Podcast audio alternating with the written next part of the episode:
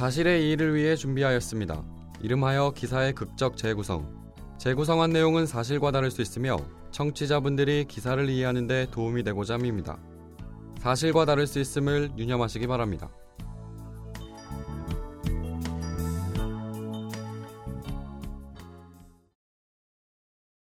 왜 죽였습니까? 돈이 생기니까요. 어떻게 죽였습니까? 음식이랑 음료수에 뭘 좀 넣었어요. 아무도 모르게 조금씩. 짧으면 몇 주, 길면 몇 달 안에 다 죽더라고요. 근데요, 처음엔 저도 잘못됐다는 거 알았는데, 어느 순간이 지나자 사람을 죽이는 걸 멈출 수가 없었어요.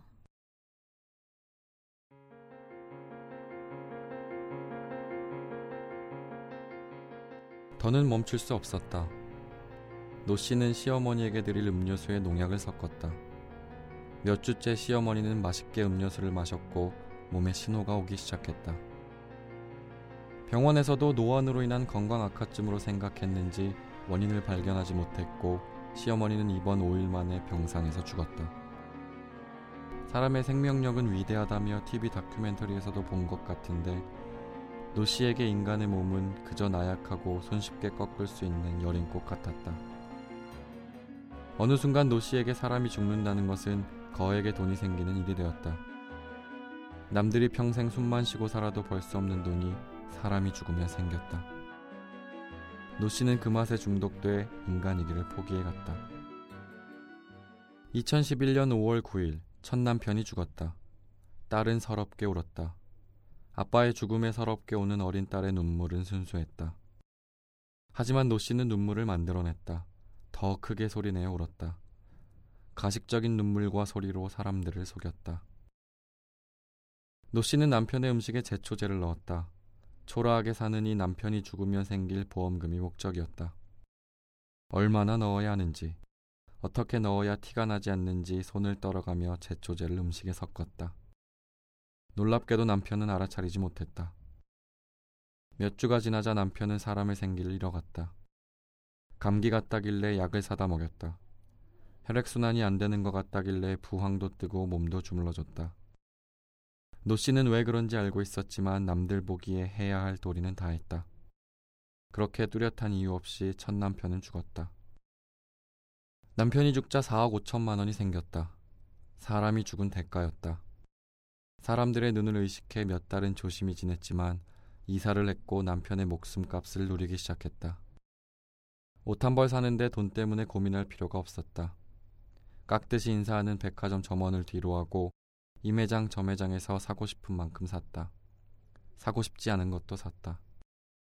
택시 타는 것도 귀찮아진 노 씨는 편한 삶을 위해 고가의 자동차도 샀다. 그러나 남편의 목숨값은 그리 오래 가지 않았다. 이내 바닥을 보이기 시작한 돈은 노 씨를 불안하게 만들었고 또 다른 목숨이 필요했다.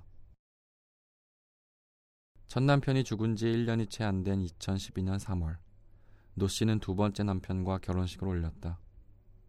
딸은 신부 측 자리에서 환하게 웃었다. 새로운 아빠에 대한 기대와 엄마의 행복을 바라는 순수한 바람이 얼굴에 드러났다. 아내는 진짜 얼굴을 감추고 사랑스러운 표정으로 남편을 바라왔다. 노 씨는 꾸준히 남편 이름으로 보험료를 냈다. 한 달 보험료만 해도 320만 원이었다. 전 남편 보험금도 남아 있었기 때문에 현재 남편의 보험 가입에 열을 올렸다. 1년 넘게 성실히 보험료를 납부했고 노 씨의 숨은 욕망이 고개를 들기 시작했다. 구수한 냄새를 풍기는 청국장에 제초제를 넣었다.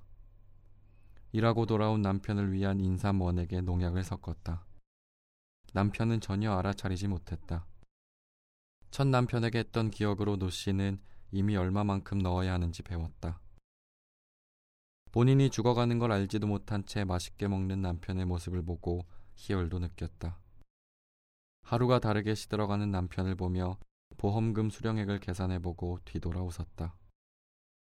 하지만 첫 번째 남편과 다르게 눈에 가시 같은 존재가 있었다. 재혼한 남편의 시어머니는 노 씨를 싫어했다. 자기 아들을 죽일 여자라는 걸 몸으로 느낀 것인지 무의식적 반응인지 알 수 없으나 시어머니는 노 씨가 싫었다. 몇 차례 무시하는 말투로 며느리를 타박했다. 노 씨는 기분이 나빴지만 참았다. 시어머니도 죽이면 그만이었다. 시어머니 앞으로 된 재산은 혼인신고 후 바로 남편 앞으로 명의를 변경했다. 시어머니가 죽으면 13억 상당의 재산은 남편 앞으로, 남편이 죽으면 3살 배기 아들 앞으로 떨어지는 구조였다. 3살짜리 아들의 재산은 곧 노 씨의 재산이었다. 2013년 8월 16일 두 번째 남편이 죽었다. 아내는 물끄러미 어린 딸을 쳐다봤다. 딸은 또다시 서럽게 울었고 눈물의 순수함도 첫 남편 때와 다름없었다. 돈의 맛에 홀린 탓인지 악마에 씐 탓인지 어느 순간부터 노 씨는 어린 딸의 순수함을 이해하지 못했다. 제초제를 음식에 넣을 때마다 노 씨는 인간의 탈을 하나씩 벗어버렸던 것일까? 사람이 죽을 때마다 생기는 돈이 노 씨가 사람이었던 것을 잊게 하여 버린 것일까? 두 번째 남편의 목숨값은 5억 3천만 원. 노 씨는 금값이 천정부지로 솟을 것이고 현금보다 안전한 자산이라는 말을 듣고 금을 샀다. 주말 동호회 활동을 위해 자전거를 구입했다. 겨울엔 매일 스키장에서 살았다. 그 와중에 시어머니가 죽었다. 아니, 노 씨가 죽였다. 시어머니는 병원에서 힘 한 번 써보지 못하고 죽었고 그의 아들은 2천만 원짜리 자전거와 금괴가 되었다. 눈코입 달린 평범한 사람이던 노 씨는 더는 인간이 아니었다. 그녀 자신도 주체할 수가 없었다.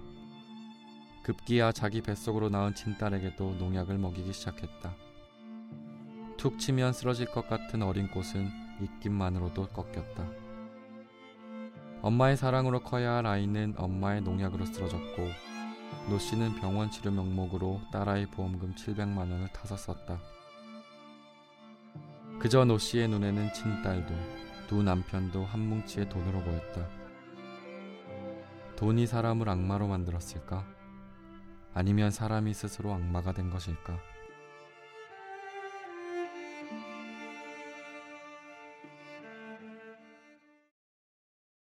보험금 때문에 친딸에게 농약을 먹이고 두 남편을 살해한 40대 여성이 구속됐습니다. 이 여성은 자신을 무시한다는 이유로 시어머니까지 독살한 것으로 밝혀졌습니다. 경기지방경찰청 광역수사대는 전 남편과 현 남편, 시어머니를 살해한 혐의로 노모 씨를 살인 등의 혐의로 구속했다고 지난 2일 밝혔습니다.